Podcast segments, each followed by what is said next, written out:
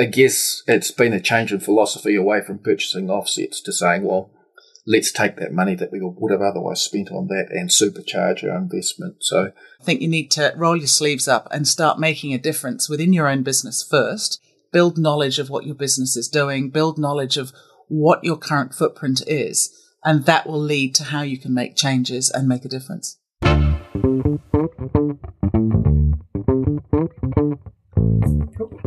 Morena, and welcome to the Wine Marlborough podcast. Whether you're curious about what makes a great wine or what's going on in the soil beneath the vines, come and explore the fascinating world of grape growing and winemaking in New Zealand's biggest wine growing region. This podcast is made possible thanks to the support of Riversun Nursery. I'm your host, Sophie, editor of Wine Press Magazine. Wine Press Magazine and this podcast are produced by Wine Marlborough, an industry association working to grow, educate, protect, and celebrate the region's wine growers. Today's podcast is on climate action in the Marlborough wine industry, which is an increasingly urgent issue. Before we crack into that, I'm joined by Wine Marlborough Advocacy Manager, Nikki Armour, and just get a bit of a catch up on what's happening in the industry. Morena, Nikki. Good morning, Sophie. This is a busy time of year for the industry and for you, I expect. Yeah, it's interesting, right? Like we finish up vintage and people think, wow, that was hectic. And maybe we are supposed to get a pause, but really we don't. Um, so lots of busyness in the vineyard at the moment, lots of pruning going on in preparation for the next growing season. And within businesses as well, you're making those plans for supply chain, making those plans for what's happening in the market. So mm. um, it doesn't actually stop. So yeah, definitely a busy time, but nice to see some beautiful Marlborough weather again. So we're all hoping that the rain holds off and we're not having the, the soggy seasons we've had of, of the last couple of years. So, yeah. That would be nice, wouldn't it? Indeed, indeed. So I know that um, in the lead up to vintage, you are a lot of your work is around um, the labour market and working with um, a group of stakeholders and ensuring there's enough labour. Mm. Does is that true for the pruning season as well? Uh, yeah, hundred percent. So uh, especially during COVID, there was a really strong focus on, on how we were managing that, um, and, and, it was very tight to get that pruning done in the time we had.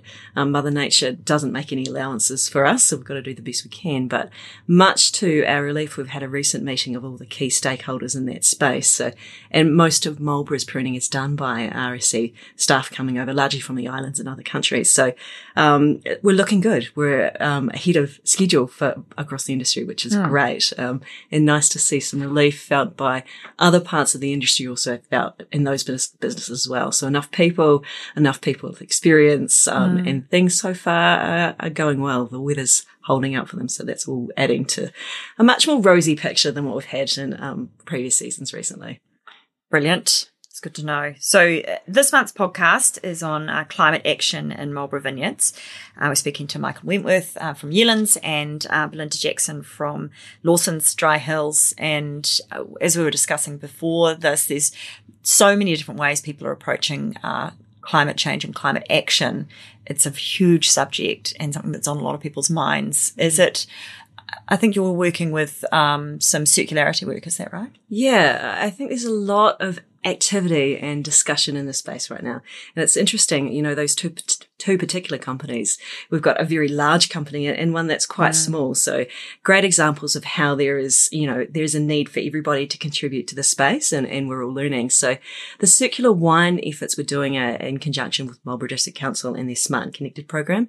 Um, and what's been interesting to see there is that it's come from some very clear challenges the industry is having around its vintage waste, um, mm. which kicked off that conversation. But what is driving it forward is the desire of the people around the table to, to have these big conversations, mm. thinking about where we're going long term and trying to problem solve them together. It's, it's there's a real sort of sigh of relief when people join together and, and have, have mm. those hmm. discussions. So it's quite an exciting time, I think, for the industry. Does it tend to be a few companies or a handful of companies that are driving initiatives like this forward and then other people fall in later on? And I guess are you finding that there are more companies on the front foot with these environmental I feel at this time where this is such an important um, topic for people in terms of their own personal lives and their mm. children and their children's children, and for business that is, you can't really wait anymore. So it's it's not good for people to be sitting back and seeing what others are doing. Um, and there's so much that can be done at, at relatively low cost and over time that um, it's not to your advantage to sit and wait to see what falls out. Mm. So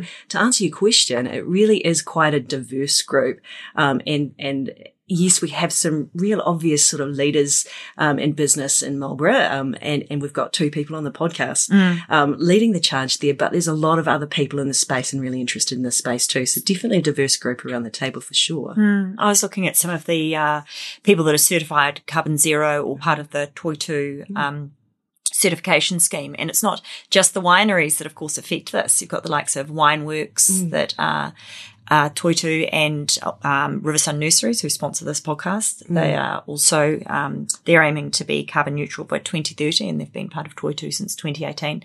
You know, it's, uh, it's, it's the supporting agencies as well, isn't it? And that's where I think you get, start making real um, steps forward. Yeah, and I think it's completely necessary because there's only so much we can do, even if you're thinking about the, the challenge of packaging. It's all well and good to think about what you can do on your vineyard or within your winery, but, but then what happens? Um, so thinking about the entire life cycle and we don't control that. These businesses aren't in control of that. So it is, I guess, to their benefit to have conversations together and, and maybe, maybe they join forces and, and go, well, this, these are the options that we'd like to explore with you, X packaging company. Um, and, and, you know, thinking about their overall supply chain. And that's something Michael actually touches on in this interview because he talks about how they really want so many wineries to get in in this around the world because that's how you will um, you get real change. So a little bit of background on uh, the people that we are um, have in the interview today. Michael is general manager of sustainability and strategic projects at Yealands Wine Group. So it's one of uh, two New Zealand members of the International Wineries for Climate Action as well. And that group's dedicated to driving the global wine industry's response to climate change. Yealands was Toitū Carbon Zero certified from its start in 2008, which was a global first. And there had been wineries that were certified, but not right from scratch. And so that's 15 years of reducing emissions. And I find it quite interesting that people talk about low hanging fruit. And after 15 years, that's got to be, start, start getting harder. But Michael talks about how there's still so many opportunities out there to reduce emissions. So that's fantastic. Um, the company's committed to becoming carbon positive by 2050 with the United Nations Race to Zero campaign, which is um, all big, lofty ambitions. And I think they're probably heading that way. Yeah, it's a great, great part of the conversation to have, right? Like going from carbon zero to carbon positive. Uh, and again, just another reason why people should be involved in, in the conversations. So hopefully everyone's going to listen to this podcast and pick up some of those tips and tricks. And Belinda Jackson is the marketing and sales manager at Lawson's Dry Hills, who speaks on the podcast today and shares their emissions journey, which they've been on since 2010. Really great perspective from Belinda, who, who brings a marketing lens and understanding um, what the of what the drivers are in the market for this space. Lawson's Dry Hills were the winner of the Marlborough Environment Awards in the wine industry ca- category in 2021. Um, and that's uh, an award that Wine Marlborough sponsors, and we're re- really proud sponsors of that. So to help sort of recognise people leading in this space, but also to help tell those stories. It's a really good vehicle for, for sharing the stories that we're doing in the industry and in, in, in Marlborough. Um, and one of the cool things that comes out of that uh, is the field day. And that field day at Lawson Dry Hills was packed. It was so great to see.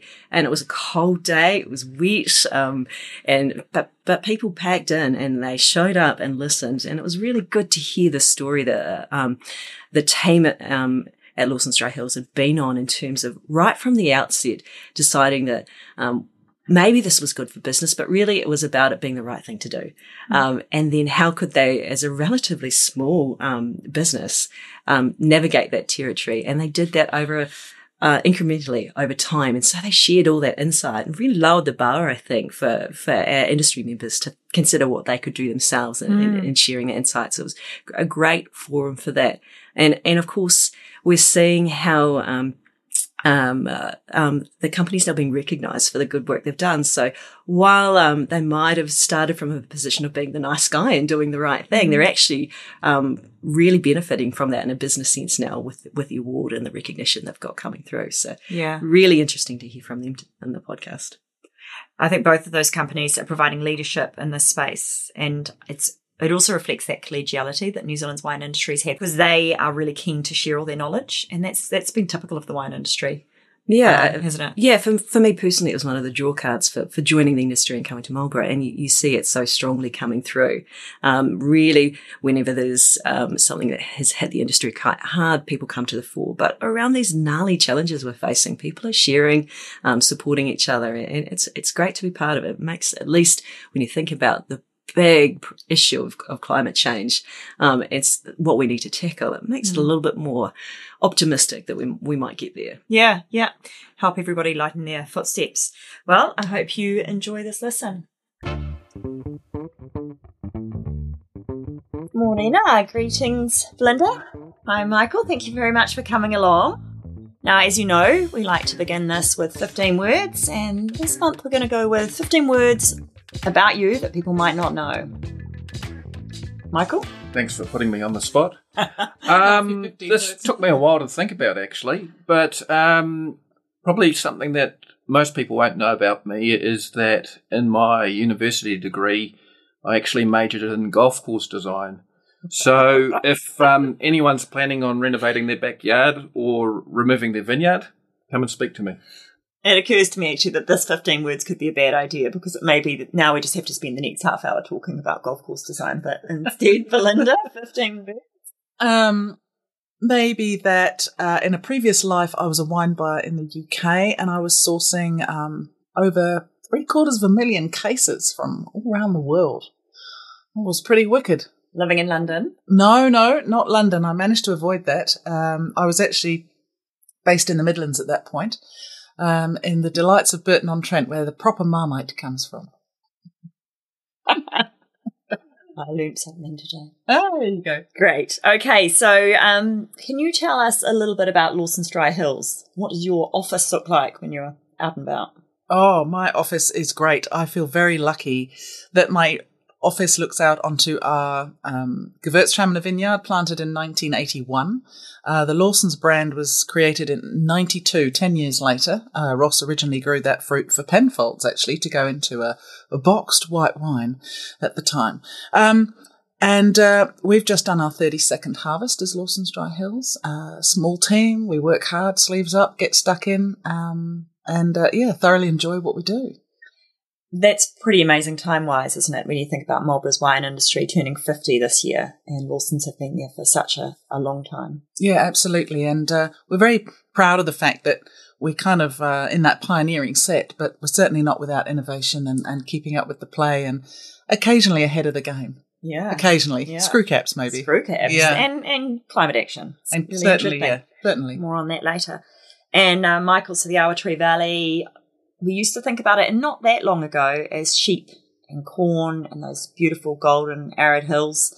And now it's really associated with wine for many people, and and Yealands is a big part of that. So tell us a bit about you. Yeah, so we're based out at Seaview, and that's a pretty special place. We're we're basically uh, from the foothills of Seddon right through to the coast, so quite spectacular in terms of visually the rolling terrain.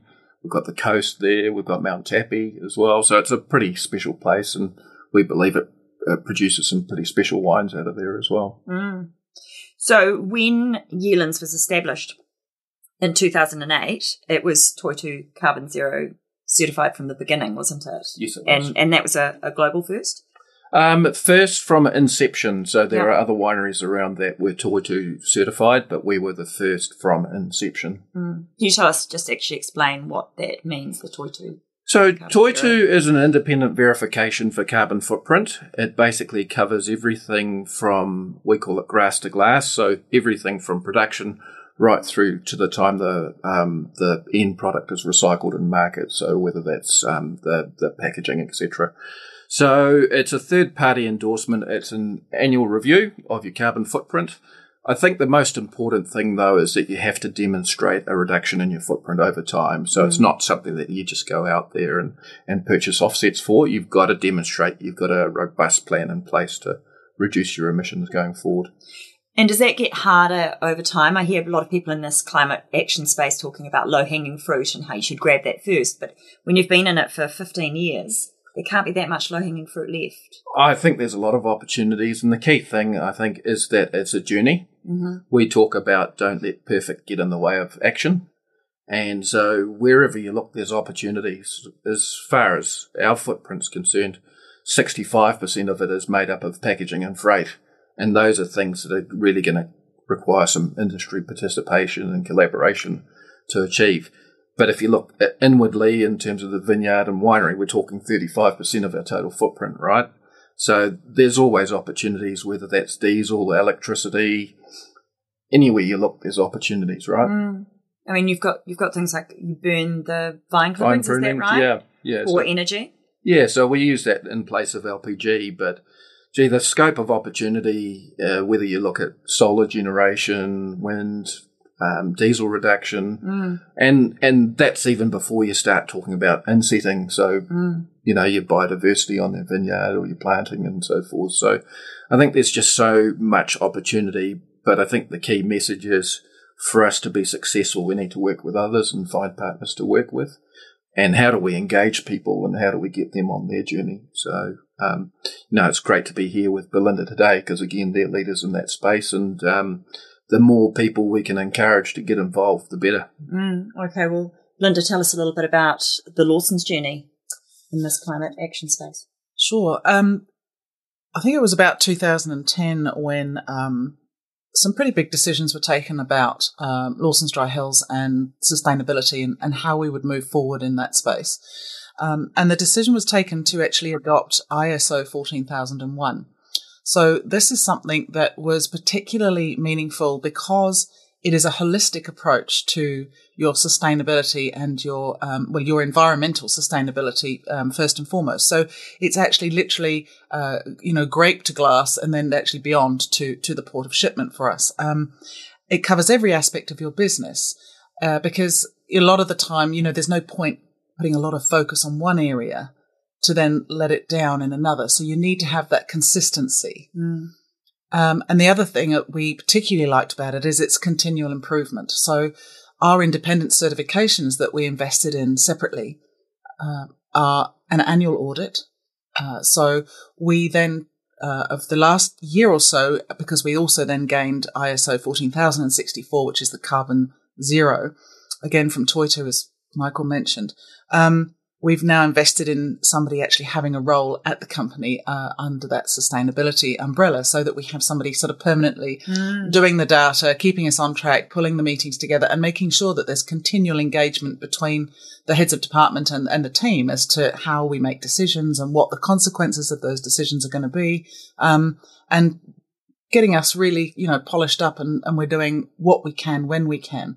But as Michael said, uh, there's no end to it, you know, um, and that's one of the inspirational aspects as well. I think, you know, you, you have team ownership and you all pull to continually make improvement. Yeah, I'm interested at that team, uh, team ownership. So do you have buy-in from all your employees? And does this make you a bit of a, an employer of choice in this, in this world where, you know, young people particularly really care about some of these things?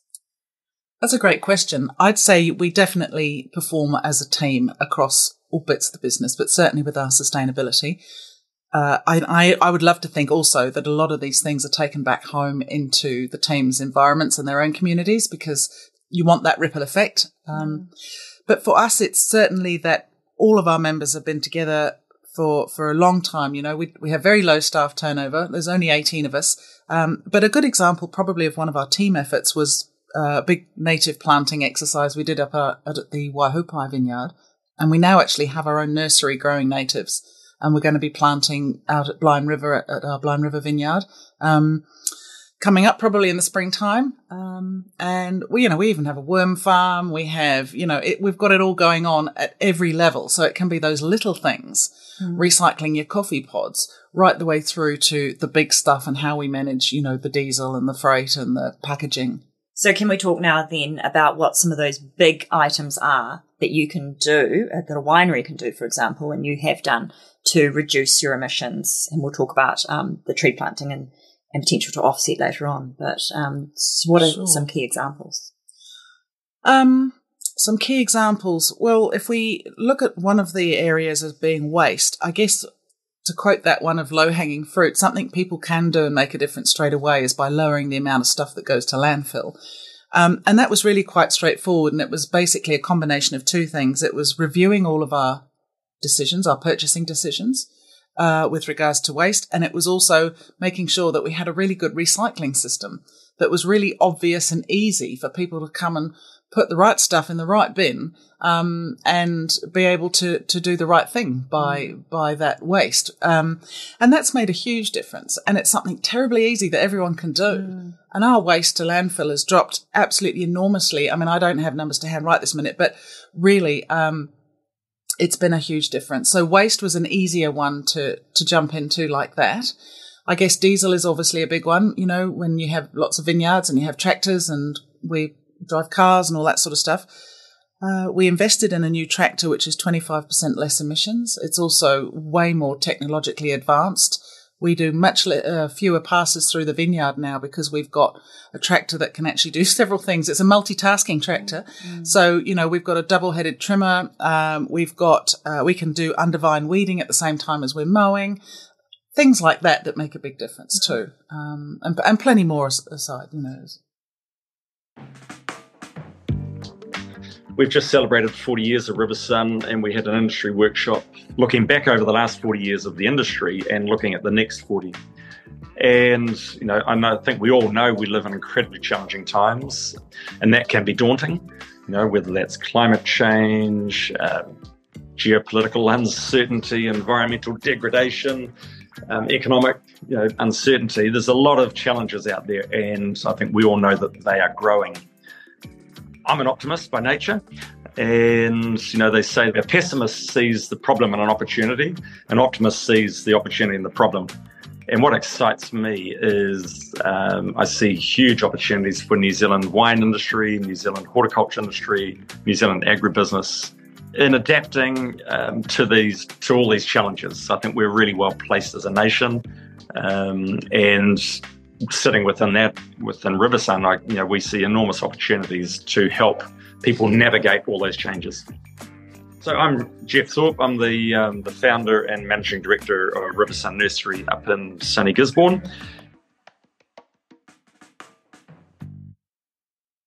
And Michael, I know that you have a, a really large solar array on, on your roof and Lawson Solar as well.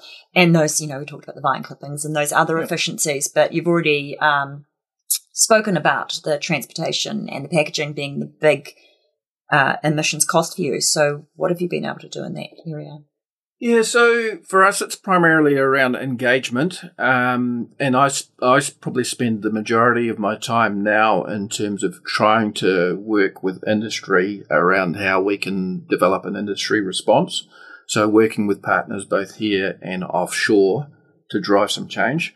Because if you think about it, uh, ourselves individually aren't going to be able to influence, you know, the likes of our packaging suppliers in any significant way. So, particularly around lightweighting bottles and things like that, that's going to require some industry pressure to bring about some change. So you've already moved to lightweight bottles, and Absolutely. yet there's further to go, is what you're saying. Absolutely, right? and then there's um, options around looking at alternative packaging options as well, right? Mm. So, you know, um, particularly in Europe, there's a lot of different options there, whether it be pouches, Tetra Pak, etc. Clearly, there's a consumer piece there as well mm. in terms of acceptance, but we've got to be looking at alternatives to glass. I see New Zealand has its first gin bottled in cardboard. Mm. Um, and so that international space, um, you're now a member of the International Wineries for Climate Action one of two New Zealand companies, yes. wine companies, yep. I think. So has that really changed your outlook on it? Yeah, and I'd encourage anyone that's interested in that space to have a look at the IWCA. Um, the the key thing that we get out of the IWCA is that you've got 45 wineries sitting in a room from all over the world that are industry leaders that have all gone through similar to challenges to what you're going through. So the value that we see in that is there's this whole exchange of information, ideas in terms of what's happening, what people have done, the solutions that they've come up with. And so there's such rich information exchange. And uh, with that, obviously, comes knowledge build and, and opportunities to implement things within your own operations. Mm. So, another side, of course, of um, climate action is, you know, obviously reducing emissions is the big one. And then there is the opportunity to offset. um, under IWCA, you can't offset, can you? But you can inset. So, can you tell us about your yeah so, million trees? So it, it, interesting. Um, we've actually so up until vintage 2023, we've been Toitū Carbon Zero certified. So what that means is that you measure your emissions each year and you offset the unavoidable emissions um, by purchasing carbon credits. So we've actually made the change this year to move away from carbon zero, and um, we've taken the money that we would have otherwise spent on carbon credits and basically supercharging our initiatives internally. So by that, um, I guess the, the ultimate change is that we're taking responsibility for it and, and basically investing heavily behind initiatives that we think will bring about fast change and, and ultimately hit our 2030 and 2050 ambitions a lot quicker. So slight change in terms of where we're heading. Um, largely that's tree planting but you don't get a lot of benefit for that until the trees have reached two meters or, or essentially five years. So it's kind of an investment in the future. Um, a lot of the work that we're doing is about increasing the carbon in the soil. Mm-hmm. So even over a relatively short period of time, three years, we've increased the carbon in our soil by about 15%. Um, so the benefit of that is A, you're sequestering carbon. Um, but also you're increasing water holding capacity. And of course, being out on the east coast where mm. you're naturally drier, that's going to be a big um, benefit for us going forward. So there's a whole bunch of things, but I guess it's been a change in philosophy away from purchasing offsets to saying, well, let's take that money that we would have otherwise spent on that and supercharge our investment. So a lot of the work that we're doing is around interrow cropping, um, continuing the composting work that we're doing, but ultimately putting trees in the ground. Mm. Great. Mm. And you've got a tree planting scheme capping as well. We have. Um, ours was really restoring a piece of wetland that had been there, but um, uh, just needed some work. So we did that and we restored that wetland. Um, we still, at this stage, you know, we're very much about, uh, the, you know, the carbon credits, and, and that is that is our plan currently. Uh, we're not probably going to be able to be in a situation like Yealands to do that, but you know, big ups to you guys for for taking that that initiative. But it's also about showing the various different models that people can do. I mean, as you say, not everyone can follow that Yealand's example, but um, you both uh, both companies are providing an example, aren't they? And I'm interested to know whether you get people coming to you and wanting to know about how they can do it, because I think it's very daunting for companies. They don't really know where to mm. start. It is daunting. Um, I think probably a good example of that was when we received the uh, award from the Cawthron um, Institute in 2021 for the wine industry, we were asked to put on a field day, which I think everybody does who wins an award through there. Um, and we did a field day and we had, um, I think it was well over 100 people that came. But um, Bev Dool, who the coordinator, wrote and said, you know, how great it was, but that the turnout of wineries was extraordinary and that they just never had that kind of mm. response before. And every time I've been asked to speak or do something somewhere, there's been real genuine interest. And it is about talking about some of that daunting stuff, but breaking it down and making people feel that they can make a difference. Um, it's really hard to take something enormous and not feel daunted. So it's about those, you know, breaking off those bite sized pieces. And there's plenty of that that can be done. And I think that while carbon credits and sequestration is, is obviously vital, for people to get to a net carbon zero perspective, it's actually that's kind of worrying about something before you need to. I think you need to roll your sleeves up and start making a difference within your own business first, which can be as simple as start recording invoices for power. Mm. You know, all of these things. You can't make change until you know where you are now. So the best thing what people can do is sure, go ahead with a few things like recycling and stuff, making that more formal, but actually build knowledge of what your business is doing, build knowledge of what your current footprint is. And that will lead to how you can make changes and make a difference. Mm. And will these global conversations start making these changes happen anyway because transport operators or packaging companies will change the way they're doing things? Yeah, and, and I think it's not necessarily global as well. Like there's groups here within Marlborough, like the Climate um, Action Marlborough mm. group, and again, I'd encourage people to get around the table there because there's so many people willing to share their information and it's easy to get involved locally. doesn't matter where you are on your journey, whether you're just starting out or whether you're a little bit more mature in your approach, just get involved. There's so many people there willing to help. And again, it's going to take collective action for us to address this. And, you know, the opportunity to work with Belinda and other companies across the industry, um, fantastic. Mm. We need, we need to be doing more of it. It's not like a competitive advantage thing. It's a table stake thing mm. these days. And there are obvious reasons to um, to address this issue, such as the climate crisis. Mm. But it, uh, um, I'm interested, Belinda, with your sales, marketing, and sales hat on, about how important these actions are in terms of the consumer and mm. and the markets. You know, supermarkets, for example. Absolutely. Uh, they're crucial. I could talk about this for ages, so rein me in if I get too carried away. Um, one of more the, than 15 words. oh, that's good. That's good. One of the big concerns out there, to the point where new laws are now being drafted, is the extent of greenwashing. Um, and this is a real issue because you have a lot of consumers out there who have a um, desire to make more sustainably conscious purchasing decisions.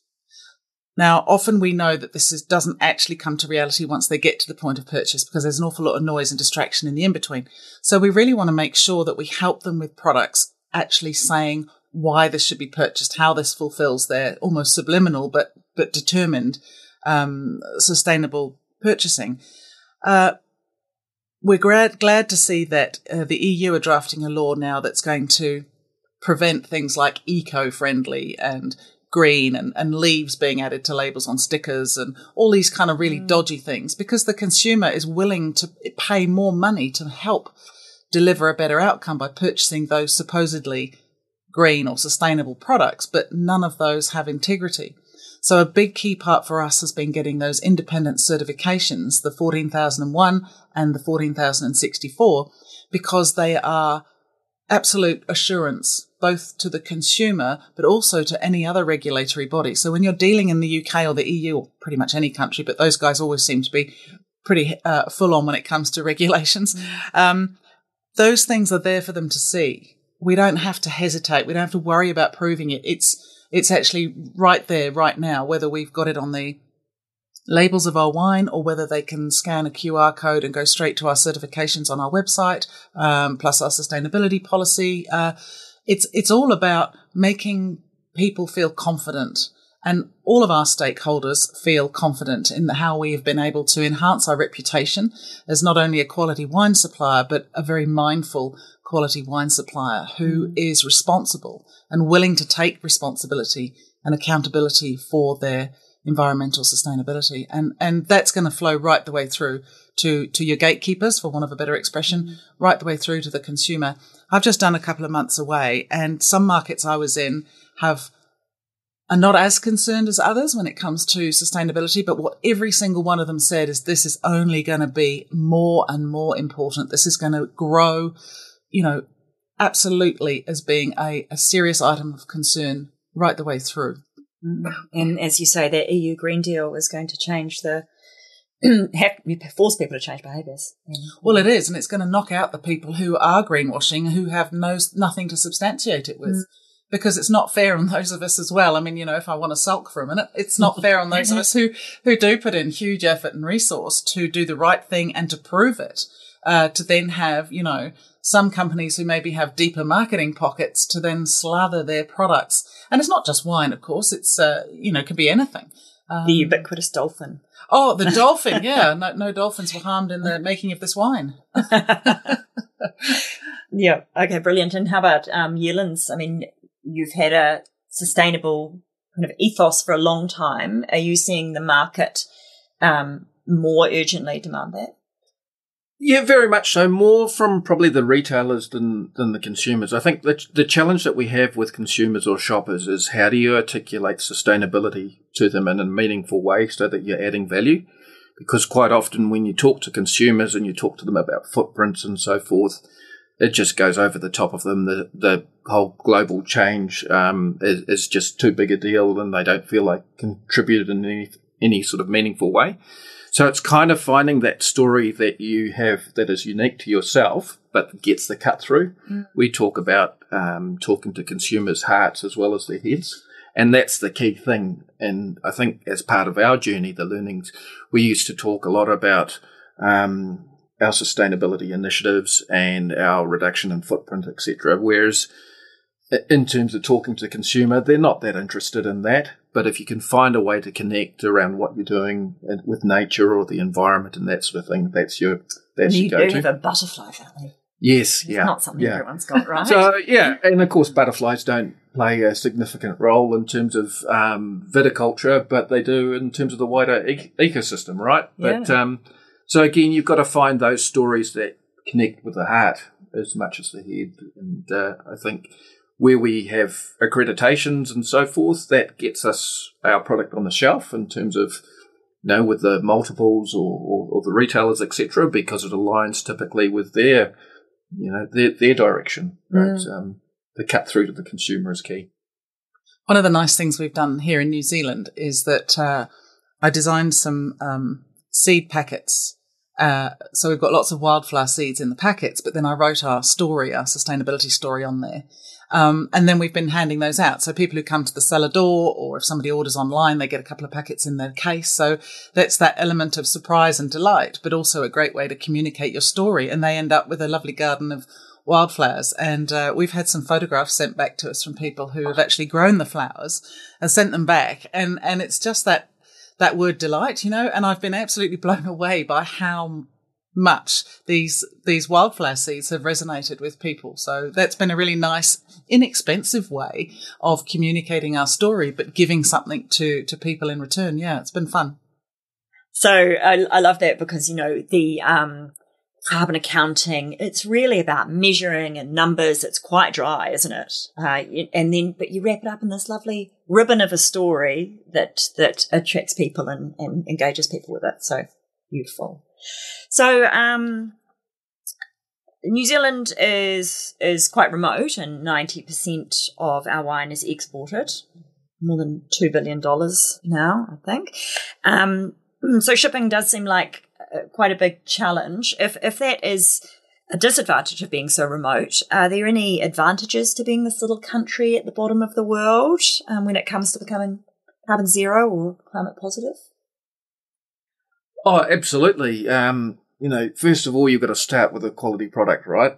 And it, it doesn't matter how you produce the wine if you don't have a quality product to start off with, right? So we're just blessed here in terms of the environment. I guess that's even more important for us in terms of the unique wine styles that we produce and with climate change coming. So all the more important for us to do something about it, right? Um, I think there's some some developments um, talking specifically around the transport piece that are exciting and going to open up some opportunities. You know, the development of green corridors and, and shipping and so forth that came out of I think it was COP 25, it might have been COP 26, around some legislation um, that will bring that sort of activity forward. I think there's many advantages of, of living here in New Zealand, clearly in terms of the reputation that we have as a starting point. Um, but again, you know, it all comes back to the quality of wine you produce, and we're blessed here, aren't we? Totally. It's another a country known for innovation, like screw caps, isn't it? Oh, absolutely. Love me a screw cap. Absolutely. But I think to further Michael's point, you know, when the Food Miles Challenge came up a while ago, or a few years back, and people were saying, God, why on earth do we ship wine all the way from the bottom of the world when we should potentially be buying it more locally? Um, is to remember that we need to look at it in the context of a life cycle analysis. So it's not just shipping uh, as a solo aspect, it's actually what is the sustainable nature, uh, the emissions, etc., from a holistic point of view of wine production in New Zealand. So our production here is far more sustainable than production in a number of other countries, and we know that through the emissions. Uh, we also know that the electricity and power that we have here, something like about 80% of it is from renewable sources rather than actual, if you like, from, from mm. non-renewable sources. And that's compared to about 20, 25% in markets such as Europe. So this is why the life cycle analysis is so important because you're actually looking at your inputs to that wine production, which is coming at a far greater rate of sustainability than those countries which we are actually shipping to, even though they are wine producer countries. I did want to ask earlier, and it is related to the transportation because the packaging, you know, it's not just the uh, the environmental cost of creating the packaging, but of course it's it's moving it. What is the consequence of reducing um, from a standard bottle to a lightweight bottle? Are there some numbers around that? Um, not that I've specifically got here, but uh, again, glass is a heavily intensive, um, en- energy intensive process to produce. Fortunately, here in New Zealand, you know, we can get as high as sort of three quarters percent in terms of recycled content, which improves things. But there are massive gains to be made specifically in glass. Um, just picking up on Belinda's point earlier, um, you know, if 20% of your footprint is, is freight, then about 35% is packaging and the highest proportion of that is glass. So mm. that makes sense that that's the first thing that we look to tackle. And um, given the energy used and consumed when producing glass, it makes sense. Let's look, let's use less and let's look for alternatives as well. Mm.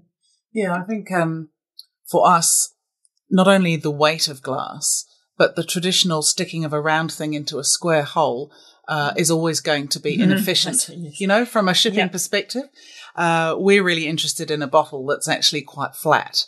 Um, mm. It's a it's a recycled PET, um, and uh, unfortunately, it can't be. You know, there's no bottling using that yet in New Zealand, but we're working on a couple of ideas. And uh, you know, it's not like we're going to suddenly change everything overnight with with our brands, uh, but uh, we certainly believe we've got an opportunity to look at those options. Uh, absolutely, and I do think that one of the things I remember sticking in my mind about this particular recycled PET with its shape meant that you could actually get 90% more on a pallet. Mm. I mean, even that alone, uh, you know, and this is a bottle that weighs 60 grams as opposed to what, 310 or 312 or whatever a lightweight glass bottle is. So going to be interesting. And people talk about consumer resistance, but we've uh, intimated a few times the screw cap initiative that Lawson's was a big part of. And there was meant to be resistance to that, wasn't there? There was meant to be oh. um, consumers refusing to buy it, and oh, yet absolutely. it's uh, everywhere. It, it's everywhere. In fact, I was reading an article this week that had me bristling because it was somebody was writing about cork being the you know the chosen uh, super, uh, superior closure for wine, but you know. The years of putting a bit of tree bark in the end of your bottle to stop the wine falling out really, mm. really, you know, for the most part is over because whilst people will talk about the sustainability of cork, and we could have that debate versus you know aluminium, in, infinitely sustainable mm. you know product. Um, how much uh, spoilage are we supposed to accept as an industry in order to gain you know the the feel good factor of of sustainability? There, there has to be a balance. There's no doubt that everything that we do, we need to make sure that, as Michael said earlier, our unique proposition, the quality of our wines from New Zealand, this is what we have to we have to nurture, we have to enhance, we have to respect, and we have to do all that whilst minimizing our, our footprint. Um, for us, that meant screw caps because we are able to deliver our wine in perfect condition every single time. Um, and it's been a part of our journey, and certainly, yes, an, an innovative part. We, we don't shy away from anything like that, but you know, we do want to focus on quality wine and doing the best we can from an environmental perspective. And consumers proved adaptable. Oh, so, absolutely, they do. And now they, yeah, and they don't now need to go and look for this tool in mm. order to open this bottle of wine. I mean, mm. how crazy is it? You have to actually go and find another instrument in order to open this bottle. Great. Well, well done to both your companies for being innovative and taking a front foot in this. I understand you guys actually have worked together because that's the other thing about New Zealand is the classic one step of separation. And oh, before oh, yes. we came in, it turns out that you've worked together in the past. Yeah, we're not going to date ourselves, are we, Belinda, by, by talking about how long that was ago? But Belinda was the head wine buyer at Liquorland or, or New Zealand Liquor at the time. And I was one of the reps for Montana trying to sell my French wine into Belinda at the time, who had about 20,000 years more experience in that space than I did. So. Small world. Yeah, it the small world. No, it was great. I remember those days fondly. We've since come to our senses and obviously relocated to Marlborough and uh, started afresh. Brilliant. Now, um, inspiration for my weekend: a food and wine match, please. Oh, cripes. Okay. Uh, what sort of food do you like? What, give me a clue. What's sort of something you really enjoy? Let's say uh, Mediterranean. Mediterranean. Yeah. Oh, that's a goodie. That's my favourite too. Um, I'm not very good at sticking to one wine type, uh, and I've often hear people say, "Oh, you know, I drink Pinot Gris," and then there's kind of like a full stop. I, I drink Chardonnay, and there's a full stop. And then somebody else says, "Oh, I only drink," and I think, "Wow, that sounds like my average Friday night." You know, I mean, I might start with a glass of something like a Riesling because it kind of makes your eyes shine at the end of a long week. You know, it's a real pick me up. Uh, and then if I'm cooking, say, something Mediterranean, say in risotto, so we might have a really lovely creamy risotto, maybe with a few herbs or a bit of lemon peel, something nice and simple, lemon zest, I should say, not peel. Um, then I might have a really nice oak Chardonnay with that. Uh, I think that would actually, yeah, now I'm thinking about it, I think that, yeah, that could be on my to-do list this weekend. I could come around. You could come round. that sounds delightful, Michael. I don't know how I compete with that. Yeah, that's a bit I'm- tough, I'm isn't it? probably at the other end of the extreme in terms of I either start off with a Riesling or a Chardonnay, and then I try and make my food work around that. So, Oh. so yeah, usually it starts with I'm going to say a glass of something, but uh, typically, yeah, yeah, and typically evolves from there. So, anything Chardonnay or Riesling, I'm I'm right into. Brilliant. No food. No No food. Great. Thanks very much for coming in and uh, enjoy your day. Thanks for the opportunity. That was Belinda Jackson and Michael Wentworth coming in and talking about their climate action journeys. Big thank you to them for their time. I know that they are, as everybody else in the wine industry is, very busy at the moment.